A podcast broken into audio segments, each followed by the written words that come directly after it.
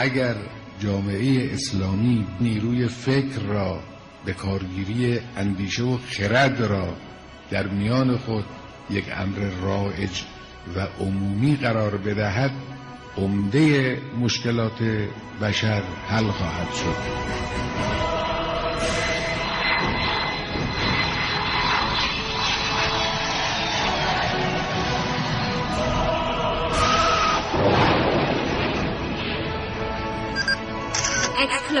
کاوشگر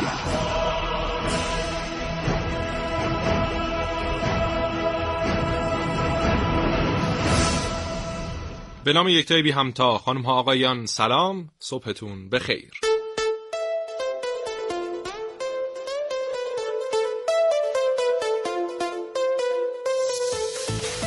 کاوشگر رو میشنوید از رادیو جوان.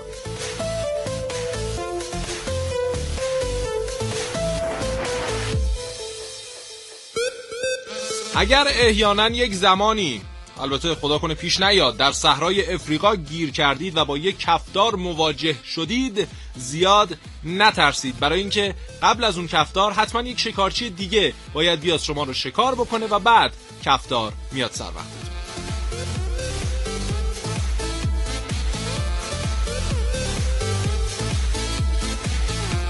امروز در این کاوشگر در مورد دنیای شگفتانگیز کفتارها می‌خوایم با شما صحبت کنیم.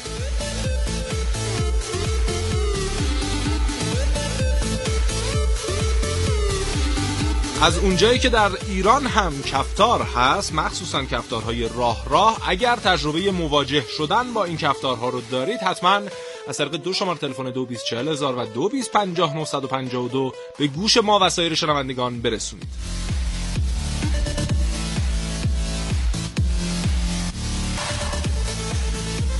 همچنین اگر دانسته غیر از نکات تجربی دارید می‌تونید از طریق شماره پیمکی 3881 و همچنین اون دو تا شماره تلفن به دست ما برسونید.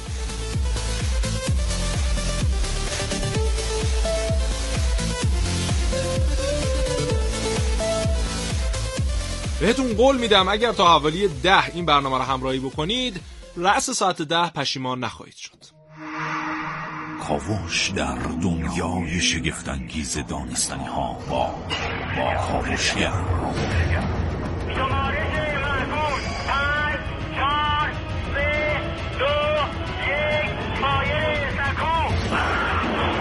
سفر به دنیای ناشناخته ها با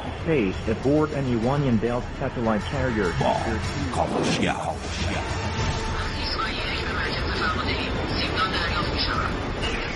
کارشگر توصیف شگفتانگیزترین ها به ساده ترین زبان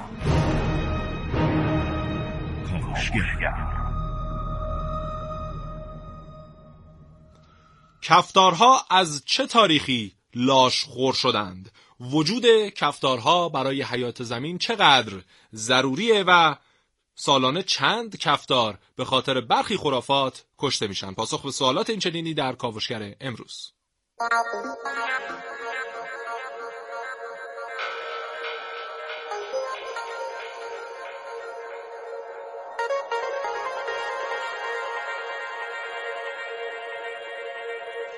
این کاوشگر میشنوید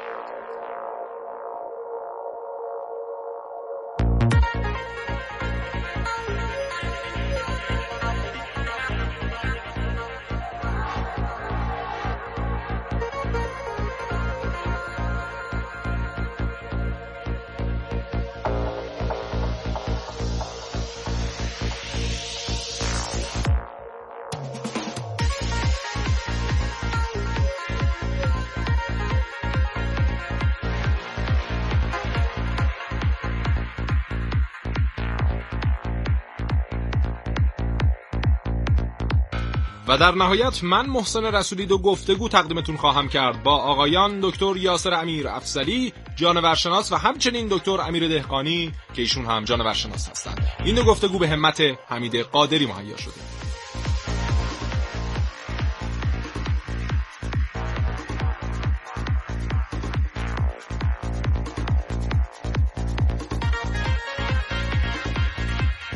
این برنامه رو خانم سودابه تهوری به عنوان تهیه کننده خدمت شما تقدیم می‌کنه و کنترل میز صدا در دستان سمانه محمودیانه.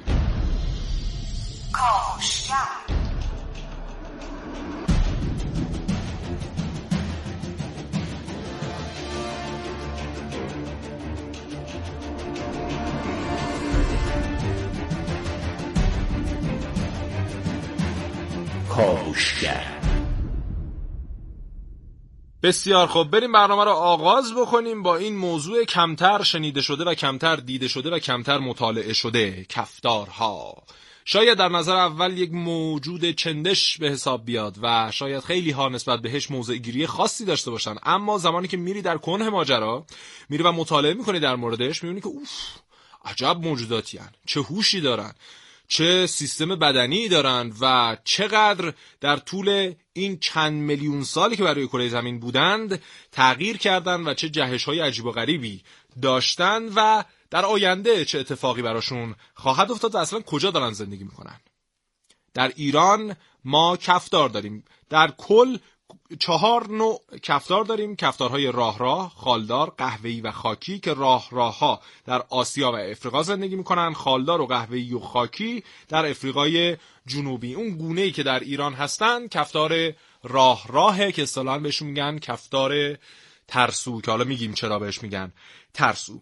اما ویژگی های عجیب و غریبی دارن. اولا اینکه شب فعالن. اصلا روز شما کفتار نمی‌بینید عمدتا. اینها شب که میشه میان بیرون از لونه هاشون و تا طلوع آفتاب در صبح این کار ادامه پیدا می‌کنه. همش دنبال اینا می‌بینن کجا یه شکاری صورت گرفته تا اینها برن بعد از اون شکارچیان اصلی هرچی باقی مونده رو نوش جان بکنن و شاید خیلی فکر کنید اه این اصلا چرا اینا خلق شدن؟ چرا همچین موجودی باید روی کره زمین باشه؟ اما خدمتون خواهم گفت که اگر مثلا ده سال همچین موجودی برای کره زمین نباشه حتی کمتر. پنج سال حتی کمتر. دو سال یک بلایی سر کره زمین میاد که هممون آرزو می‌کنیم ای کاش خیلی بیشتر از تعداد فعلی کفتار بر روی کره زمین بود. بریم با هم یک برنامه بشنویم برگردیم. بیشتر در مورد کفتارها صحبت کنیم.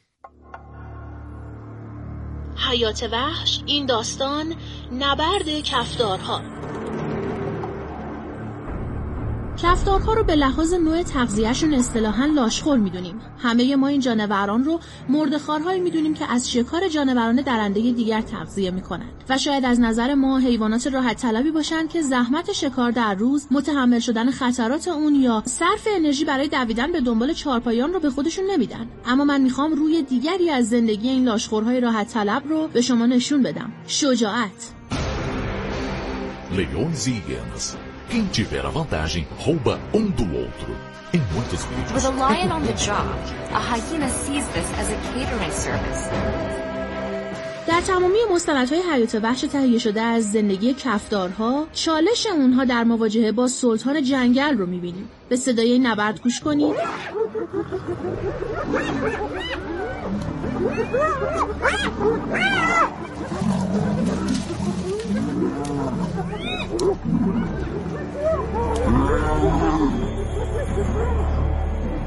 شاید به لحاظ رفتارشناسی چیزی ورای تصورات ما باشن. جانورانی که برای به دست آوردن قوت روزانه خودشون چندین بار در طول شبانه روز با شیرهای درنده درگیر میشن. یوز پلنگها رو به مبارزه میطلبند و مثل سایر گربهسانان با هدف به دست آوردن شکار روزانه به طرف مقابل حمله ور میشن.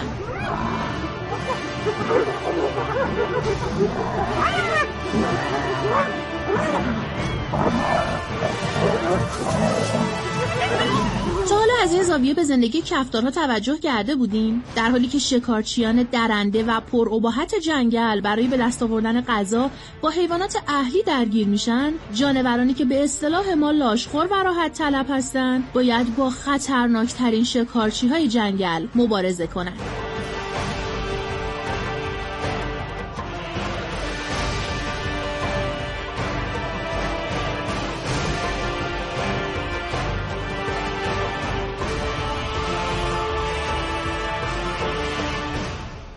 بسیار خوب یک گفتگو بریم تقدیم شما بکنیم با جناب آقای دکتر یاسر امیر افسلی جانورشناس آقای دکتر سلام وقتتون بخیر. سلام عرض می‌کنم خدمت شما و همه شنوندگان عزیزتون. حالتون خوبه؟ ممنونم متشکرم. آقای دکتر چرا کفدارها رفتن به سمت لاشخوری و خودشون آنچنان شکارچی های ماهری نیستند؟ ارزم به حضورتون که من قبلش یک توضیح کلی در مورد کفتارها بدم بعد پاسخ سوال شما میدم در واقع البته ما یه مرور مختصری داشتیم در مورد کفتارها ولی شما بفرمایید ما در خدمتیم. کفتارها از راسته گوشتخاران و دیر راسته گربستانان هستند. بله. کفتارها در حدود 22 میلیون سال پیش در جنگل های اوراسیا به وجود اومدن. یعنی در واقع در دوره میوسن و. همون موقع به دو تا گروه اینا تقسیم شدن یکی یک گروهشون بود کفتارهای سگ مانند یا داگلایک و خب. یک گروهشون هم بود کفتارهای استخوان خودکن یا بون کراشیم که از اینها امروز در واقع چهار تا گونه کفتار باقی مونده. که از این چهار تا گونه یک گونهش کاملا حشره خاره. یعنی شکارچی نیست در واقع حشره می‌خوره از اون سه تا گونه دیگه که باقی میمونه در واقع یک گونهش که به اسم کفتار خالدار باشه کاملا شکارچی یعنی 95 درصد از تغذیهشو از طریق شکارگری به دست میاره و 5 درصدش رو از طریق لاشه خوری به دست میاره. در واقع این یک تصور اشتباه و رایجیه که ما داریم که کفتارها لزوما لاشه خور هستن. این چنین هم نیست مثلا کفتار راهرا بله. بیشتر لاشه خوره ولی همونم اگر یه زمانی مثلا یه سری تومه های گیرش بیاد که بتونه به راحتی شکارشون بکنه در واقع رو به شکارگری میاره. و همچنین در رژیم غذایشون میوه داره. مثلا کفتار راه را در رژیم غذایش میوه هم داره. پس. لزوما کفتارها لاشخور نیستن. نیستن. اما اگر بخوایم به طور کلی نگاه بکنیم لاشخورهای حرفه‌ای تری هستن نسبت به شکارچی های حرفه‌ای تر. بله بله. این بسیار. یک مزیت تکاملی در واقع حساب میشه. بله. چرا یک و مزیت تکام؟ آره. به خاطر این موضوع که اینها به جای اینکه هزینه زیادی بذارن وقت صرف کنن انرژی صرف کنن تا شکار بکنن خب. منتظر میمونن تا یک سری موجودات دیگر شکار بکنن یا بمیرن و اینها از لاشه اونها استفاده بکنن. و این. در واقع یک مزیت تکاملیه و کمک می‌کنه به بقای بیشتر اینها و آرزم به خدمتتون پراکنش به, به پراکنششون هم کمک می‌کنه که پراکنش گسترده تری داشته باشه. یکی از نمونه های هوششون هم میشه همین رو در نظر گرفت که نسبت به سایر گوشتخواران میگن هوش بالاتری دارن. همین که آره. رفتن به سمت لاشخوری این خودش نشون میده که هوش آره. بالاتری مثلا دارن مثلا کفتار راهرا و کفتار قهوه‌ای خب زمانی که با شیرها یا سگها درگیر میشن خودشونو به مردن می‌زنن که مثلا اینا مردن تا از اون درگیری جلوگیری بکنن مثلا کفتارهای راه را به خاطر همین موضوع به ترسو بودن در واقع معروفن ولی در بله. عقیده من نه تنها ترسو نیستن بلکه بسیار. باهوش هم. هستن چون با این کارشون از انر... از درگیر شدن جلوگیری می‌کنن و انرژی کمتری مصرف می‌کنن و از شر یک موجودی که بسیار بزرگتر از خودشون هم هست خلاص میشن بدون که باش درگیری پیدا البته نمونه های نبردم داشتن با شیرها و همون آره. گرگا و اینها.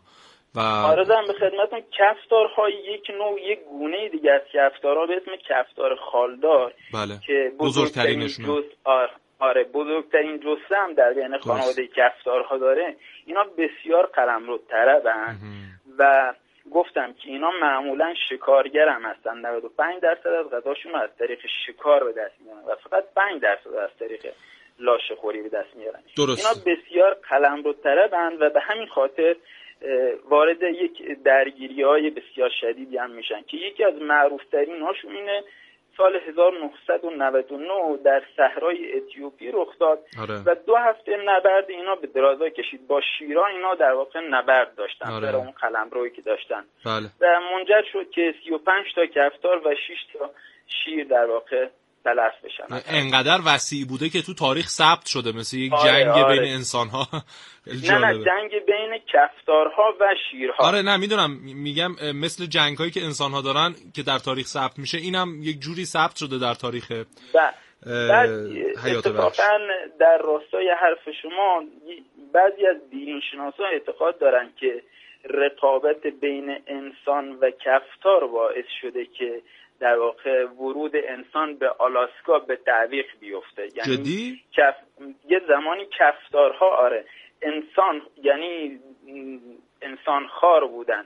انسان هم جزو رژیم غذاییشون بوده. و این هم براش یه سری مدرک وجود داره که موی انسان رو از مدفوع یه سری کفتار فسیل شده مربوط به 195 هزار تا 250 آره تا 257 هزار سال قبل پیدا کردن. عجب.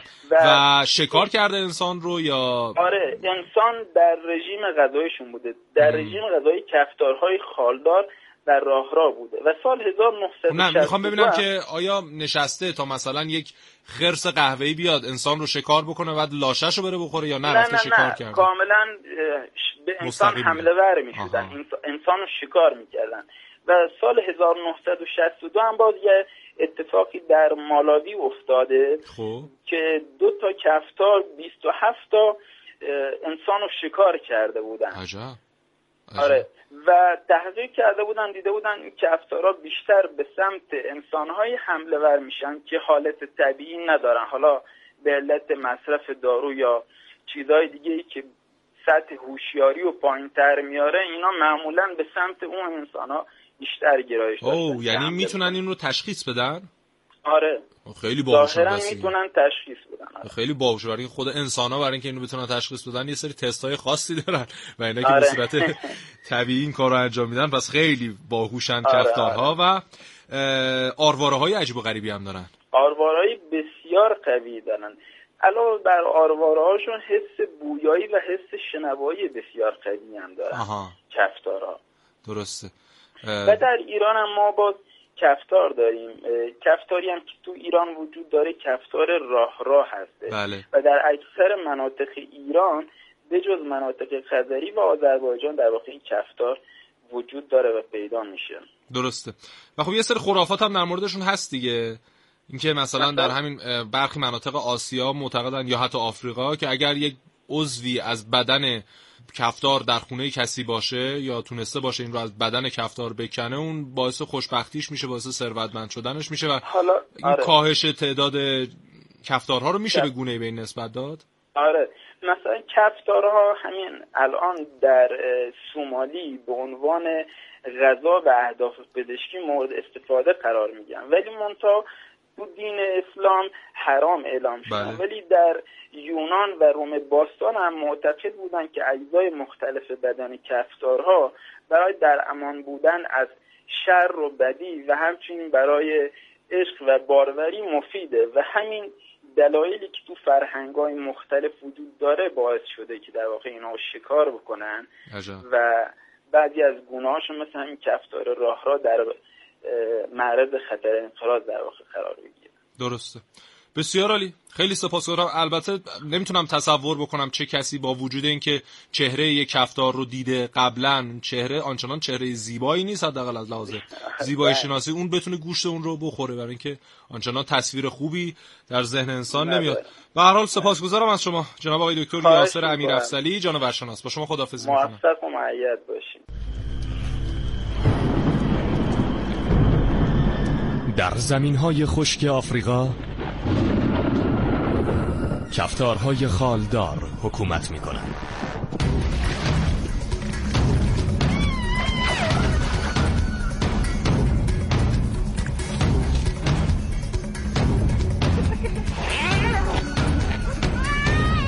اما در دربار آنها داستانی در جریان است دو بچه کفتار که در دو قلمروی رقیب به دنیا آمدند در حالی که قبیله های آنها در حال جنگ هستند آنها به دنبال حفظ بقا هستند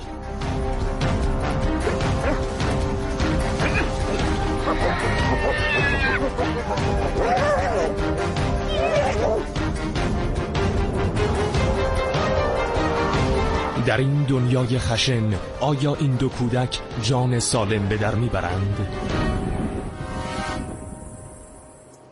دشت لیوا مسطح خشک بیره دمای هوا بالا و آب کمیاب است. هنگام بارش باران موجی از حیوانات وحشی مهاجر به دشت لیوآ سرازیر می شوند اما فعلا تنها تعداد اندکی گوزن یالدار سرسخت دیده می شوند با این حال در این منطقه بی آب و علف یکی از حیوانات آفریقا که به ناحق دست کم گرفته می شود رشد نموده. کفتار خالدار.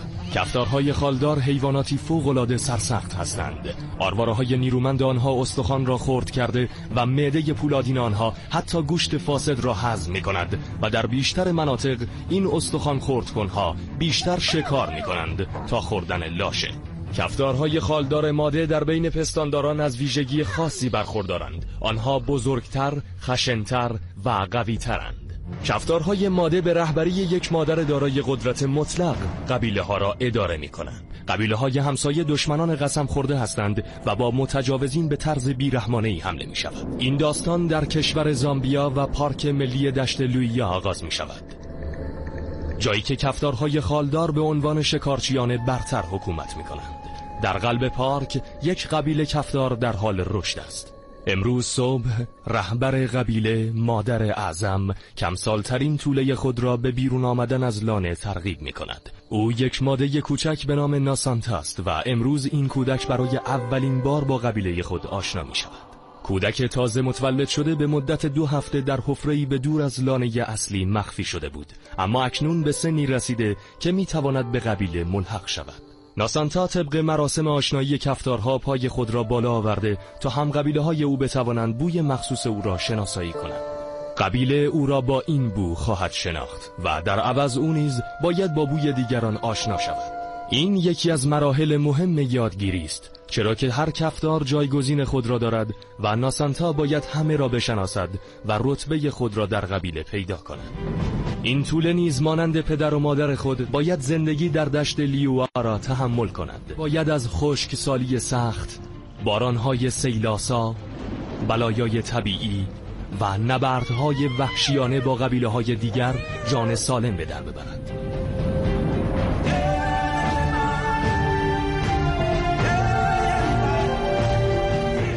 او باید یاد بگیرد که در این دشت لیوا چگونه همچون یک کفتار خالدار نبرد کند.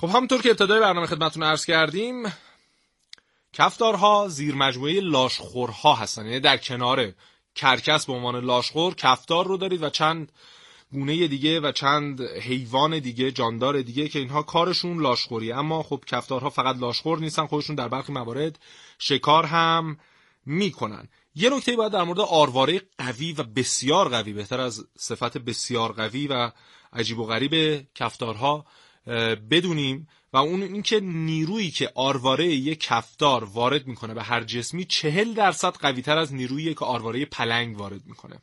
و به حدی فک اینا قدرتمنده که در استخوان شکنی رقیب خرس قهوه‌ای یعنی خرس قهوه‌ای تو طبیعت جزو اون دسته قرار میدن که بسیار فکش قویه برای خورد کردن استخوان شکارش. اما کفتار از خرس قهوه‌ای هم جلو زده و چند مورد حتی دیده شده که استخون بزرگ زرافه به قطر هفت سانتی متر رو هم تونسته خورد بکنه. واقعا همچین چیزی اصلا یه چیز عجیب و غریبی اینکه این نیرو از کجا میاد و حالا جدای از همه اینها خب می‌دونیم یک لاشخور زمانی که سر یک لاشه حاضر میشه اون چیزی که باقی مونده یه سری دندون و استخون و پوست و سم و شاخ و اینجور چیزاست. اینا رو چجوری آب می‌کنه؟ اینا رو چجوری می‌تونه هضم بکنه؟ و این بررسی هایی که روی کفتار صورت گرفته نشون داده که سیستم حذفش به قدری قویه و مایعات اسیدی که ترشح میشه به قدری قویه که سختترین چیزها و اندامهایی که در بدن هر جانداری هست رو می‌تونه کاملا آب بکنه و سیستم گوارشش هم با باکتری کاملا سازگاره. یعنی به هیچ عنوان موندگی اون لاشه یا حالا کرم زدگیش و هر اتفاق ناگواری که افتاده باشه برای اون لاشه نمی‌تونه اینها رو از پا در بیاره یا مریضشون بکنه یا مثلا یه خللی در کارشون ایجاد بکنه. به هیچ عنوان اینجوری نیست. اینا کاملا اصلا کارشون اینه که بخورن از اونا و باکتری هم کلا سازگارن و یه چیز جالبی هم در مورد خنده کفتار هست که خیلی داستان ها در موردش گفته شد رو در بخش بعدی گذاشتم صحبت کنم براتون و بگم که راز و رمزش چیه؟ برای اینکه خودش یه چند دقیقه زمان نیاز داره. الان آنچنان فرصت نداریم. و درگیریش با شیرها هم خیلی جذابه که میان بر سر قلمرو بر سر شکار با شیرها چطوری برخورد می‌کنه و چطور نبرد می‌کنه. همه اینها رو قرار تا ساعت ده با هم مرور بکنیم. همچنان با ما همراه باشید. کاوشگر.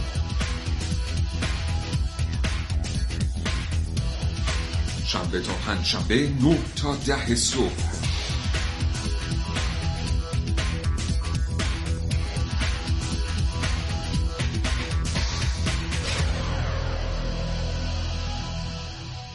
لاشخورها بسیار خانواده دوستند. تک همسرن و بیش از یک همسر اتخاذ نمی‌کنن در طول حیاتشون. و وظیفه بزرگ کردن اون طوله ها اون بچه ها هم بر عهده مادر هم بر عهده پدره و این در شرایطیه که جامعهشون جامعه زن سالاریه جامعه مادر سالاریه اصطلاحا. و هر گروهشون هر دستشون چیزی بوده 80 عضو داره و خیلی جالبه که همچین اتفاقاتی میفته یعنی جامعه مادر سالار دارن بعد اون پدره انقدر کمک می‌کنه در تربیت بچه ها و اینها و میگم که این هوش اجتماعیشون انقدر بالاه که اصلا میگن خیلی کارها میشه کرد اگر تربیتشون بکنید اگر باشون کار بکنید. مثلا اگر ما مثلا سگ رو می‌بینیم میارن باش کار می‌کنن تربیتش می‌کنن برای مواردی مثل مثلا تجسس ازش استفاده می‌کنن کفدار هم همچین قابلیتی داره حتی بیشتر از سگ. و هوشش به ترتیبیه که میشه خیلی کارها کرد. میشه خیلی استفاده ها ازش کرد. حمله هم که نمی‌کنه لاشخور هر چیزی گیرش بیاد می‌خوره و اینها. کلا می‌تونه موجود خیلی مفیدی باشه و خیلی کاربردیه. نمی‌دونم چرا بشر تا به الان نرفته به سمتش. این سوال بزرگیه. یعنی این باید بررسی بشه که چرا بشر تا حالا از کفدار اونجور که باید استفاده نکرده. یه نکته قرار بود در مورد خنده کفدارها بهتون میگم خنده کفتار برای سالیان سال این سالیان سال که میگم تا هزار سال و دو هزار سال هم ادامه داره ها. برای سالیان سال معمای رمزالودی بود و آثار کلاسیک فراوانی چه تو حوزه ادبیات چه تو حوزه سینما از همین خنده ترسناک کفدارها اقتباس شد و گفتن که این سمبل جادو و شیطان و اینهاست اخیرا محققین دریافتند که این اصلا همچین اتفاقی نیست. خنده ای که کفدارها می‌کنن مثلا زمانی که یه 5 6 تا کفتار روی یک لاشه حاضر میشن. اینها خنده ای که می‌کنن اصلا خنده نیست. تولید یک سری اسفاته که ما مثل خنده میشنویمش و این بیانگر سن اون کفتار جاییه که درش زندگی می‌کنه و جایگاهیه که در قبیلش داره. یعنی اینها زمانی که دور یک لاشه حاضر میشن از این طریق به همدیگه میگن که آقا مثلا من رئیس قبیله فلانم اول بذارید من حمله بکنم. بعد یکی مثلا سرباز اون قبیله است اون مثلا در رده سومه. و به این ترتیب این جایگاه اجتماعی رو به هم معرفی می‌کنن. رمز و رازش اینه در واقع. و حالا صداش چون شبیه خنده است خیلی سالیان سال فکر می‌کردن خنده کفدارهاست و کلی داستان در بردن ازش. در واقع نوعی ارتباط صوتیه و وسیله انتقال پیامه و اینکه به همدیگه میگن که الان وقت چه کاریه و چه کسی باید چه کاری رو بر عهده بگیره و اینجور چیزها. اینم راز خنده کفتارها که بالاخره در این کاوشگر برملا شد. بریم برگردیم ببینیم دیگه چی مونده که نگفتیم.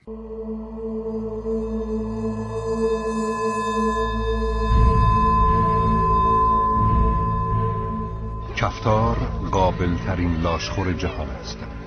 یک گله بزرگ کفتار می‌تواند لاشه یک کل یالدار را در عرض پانزده دقیقه تماما بخورد.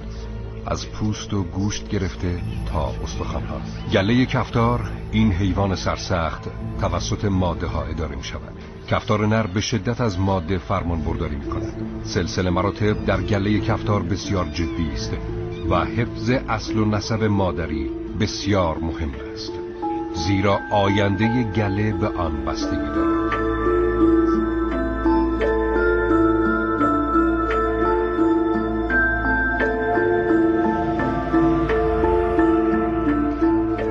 کفتارها به لاشخوران دزد و ترسو شهرت یافتند که چندان دور از واقعیت هم نیست.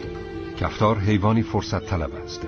اگر لازم باشد به غذای دیگران دست برد می‌زند و اگر احساس خطر کند حتما احتیاط می کند کفتارها لاشه را تمام و کمال می خورند. وقتی غذایشان تمام می شود تنها یک لکه روی زمین باقی می ماند کفتارها توانایی بالایی برای سازگار شدن با محیط زندگی خود دارد این حیوان برای شکار از بینایی، بویایی و شنوایی خود کمک می گیرند.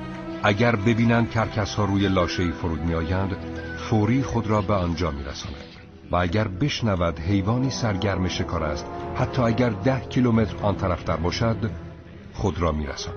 کفتارها گاهی به تنهایی پرنده، جونده، روباه، شغال، مار و حتی ماهی شکار می‌کنند. اما در گروه های دو تا پنجتایی به شکار گورخر، کله یالدار و سایر حیوانات بزرگ می‌روند و البته شیرها هم همینطور.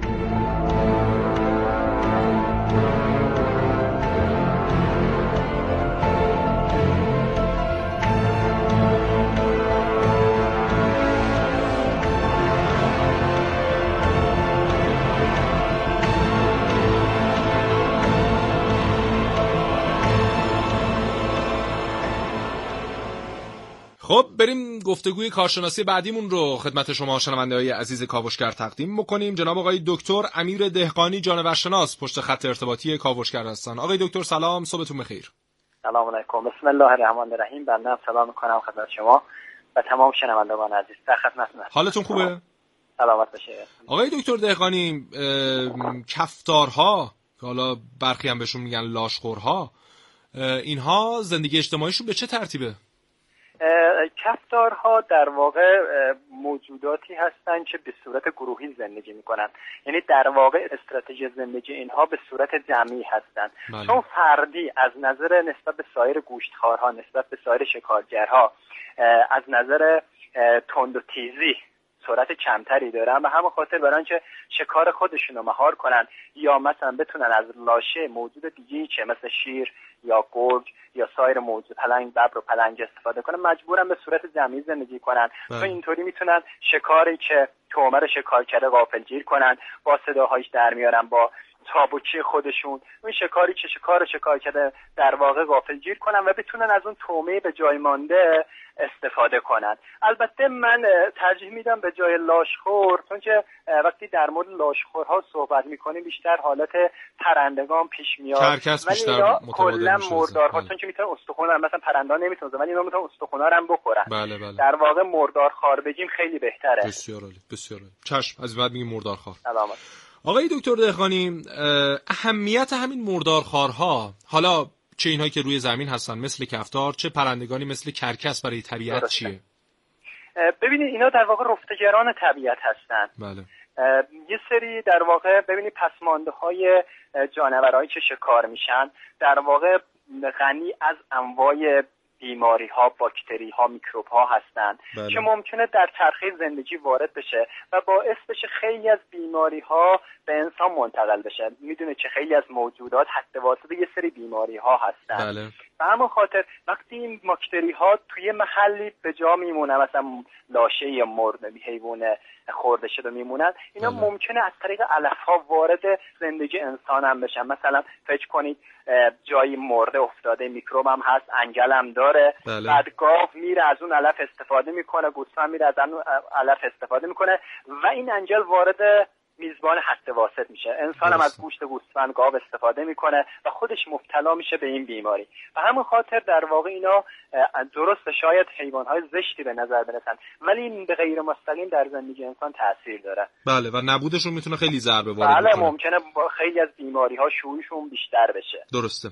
و آیا کنیبالیسم یا هم نوخاری درشون هست؟ من یه عکسی دیدم که یک کفتار راهروی کفتار خالدار رو اومده بود چکار کرده بود و به دهان گرفته اینا کانیبالیسم در اکثر گوشتخواران میشه مشاهده کرد. ولی بستگی داره در چه مرحله از زندگیشون باشه.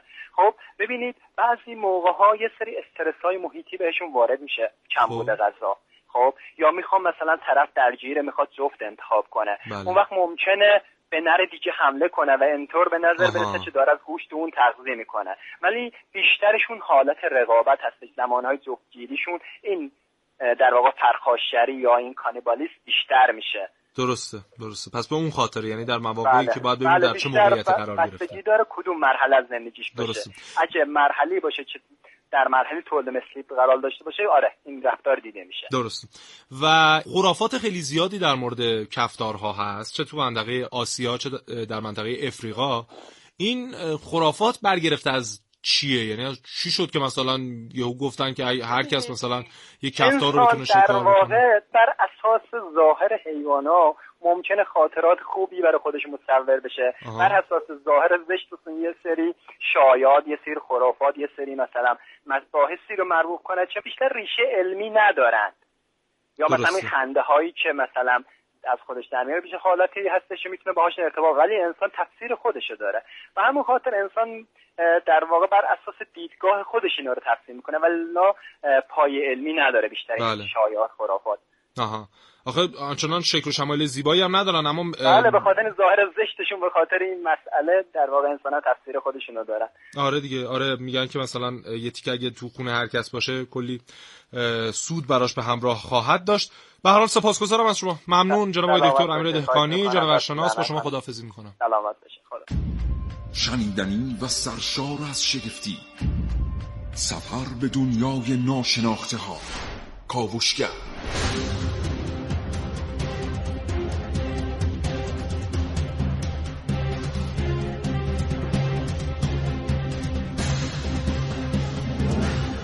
سفر به دنیای شگفتانگیز دانستنی ها کاوشگر کاوشگر کاوشگر.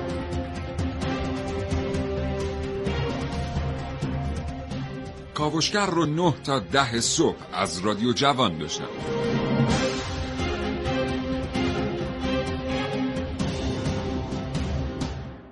من خیلی منابع مختلف رو بررسی کردم. ببینم که واقعا دشمن اصلی کفدارها در طبیعت چه کسانی هستند حالا جدای از انسان که تقریبا دشمن همه حیوانات برای کره زمین هست.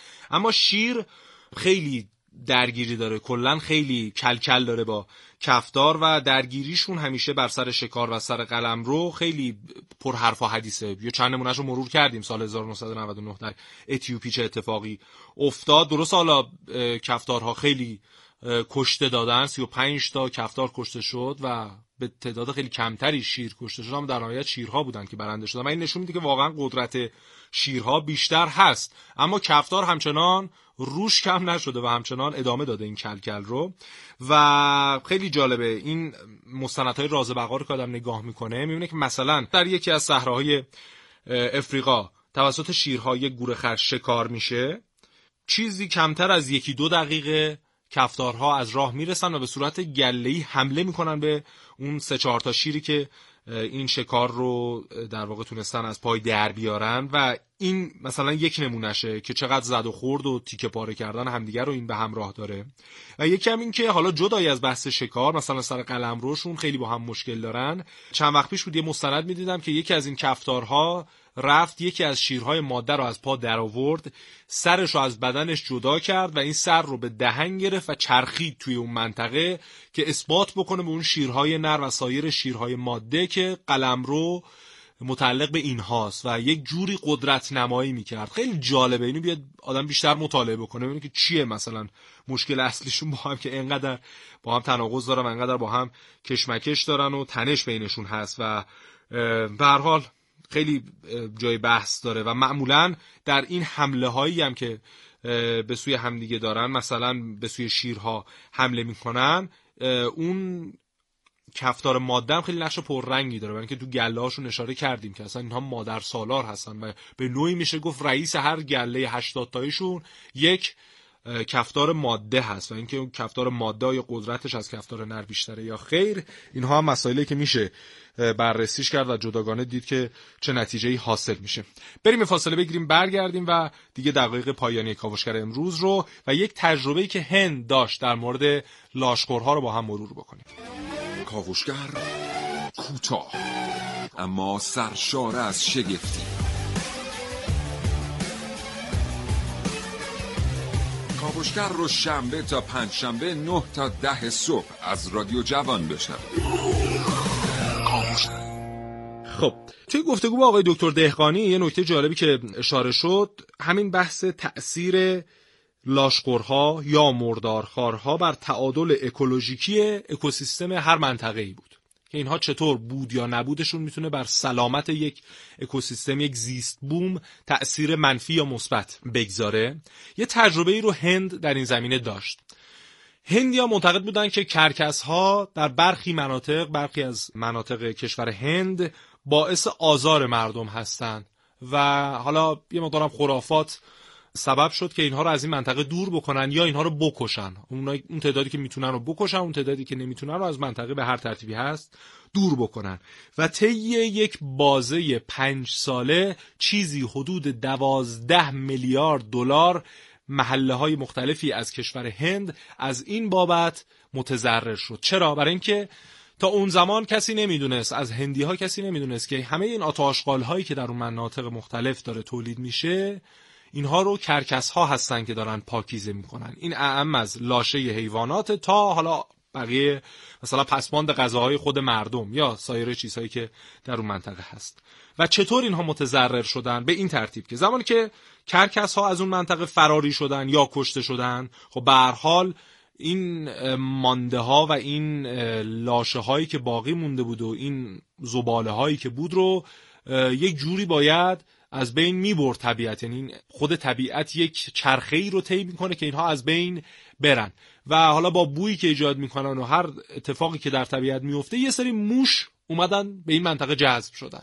یعنی جای کرکس ها رو موش ها گرفتن. زمانی که موش ها اومدن انقدر جمعیتشون زیاد شد و زاد و ولد کردن که این تبدیل شد به یک معزل به یک فاجعه برای مناطق مختلف هند. برای اینکه موش ها رو از بین ببرن رفتن گربه وارد کردن. تعدادی زیادی گربه خریداری کردن آوردن در اون منطقه که موش ها رو از بین ببره گربه ها تبدیل به معزل شدن. بعد برای اینکه گربه ها رو از بین ببرن کلی سگ رفتن خریداری کردن که بیان این گربه ها رو از بین ببره. و ببینید چه چرخه ای رو طی کردن و در آخر هم همون نتیجه که کرکسه به دست می‌داد و به دست نیاوردن. و به این خاطر کلی هزینه شد کلی بیماری شیوع پیدا کردن اون منطقه و خودشون به این نتیجه رسیدن که ای اشتباهی کردن که اون کرکس ها رو روز اول تصمیم گرفتن از اون منطقه دور بکنن و دوازده میلیارد دلار ضرر. آیدشون شد در سال 1995 تا بازه سالهای 2001 2002 و خب این یک تجربه است برای انسان که بدونه که هر موجودی که در کره زمین هست یک دلیلی داره حضورش